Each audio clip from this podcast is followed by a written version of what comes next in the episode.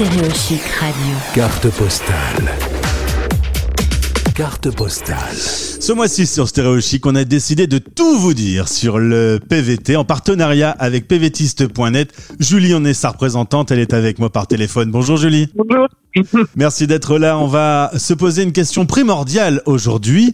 Comment choisir sa destination pour faire son PVT Tu as quelques ficelles, quelques clés. Est-ce que tu le veux bien? On va imaginer dans un premier temps un monde sans Covid. Parfait. Faisons ça. Alors, comment on fait euh, pour se décider? En gros, en France, on a une quinzaine de choix. Comment on peut peser euh, euh, le pour et le contre pour choisir sa destination?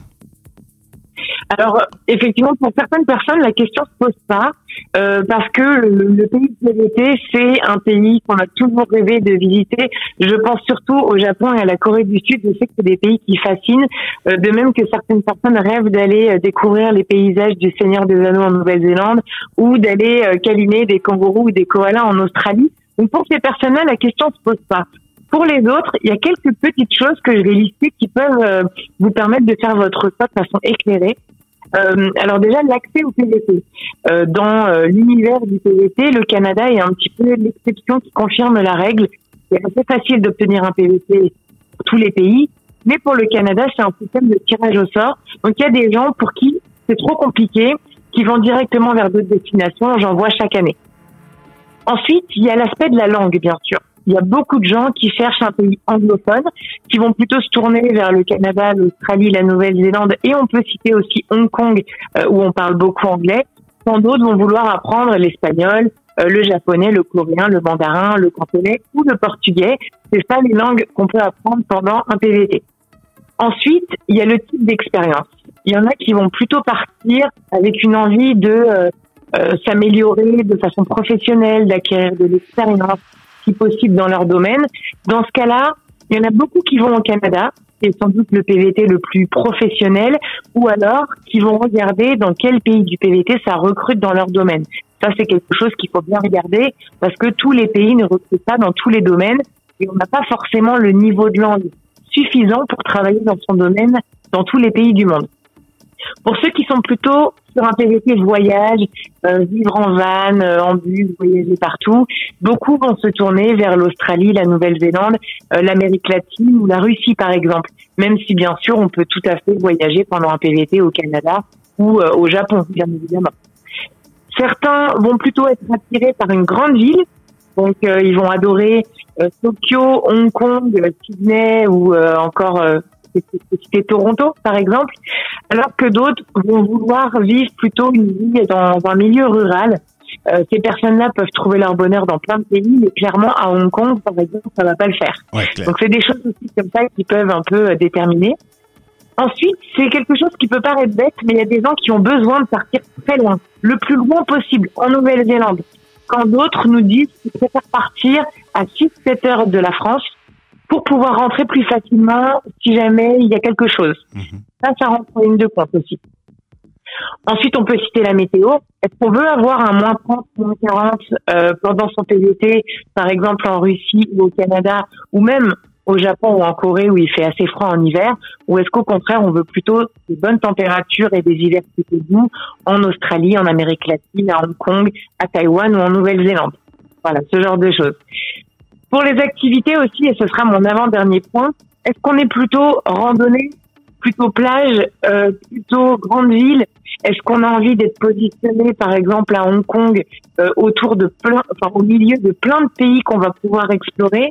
Est-ce qu'on rêve d'aller faire un road trip de deux mois aux États-Unis? Dans ce cas-là, le Mexique ou le Canada peuvent être une belle solution aussi pour euh, pour un PVT.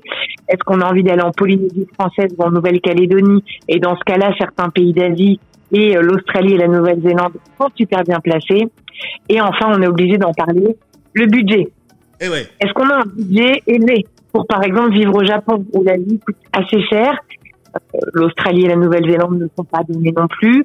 Le logement à Hong Kong est très cher, mais le reste de la vie courante, ça va.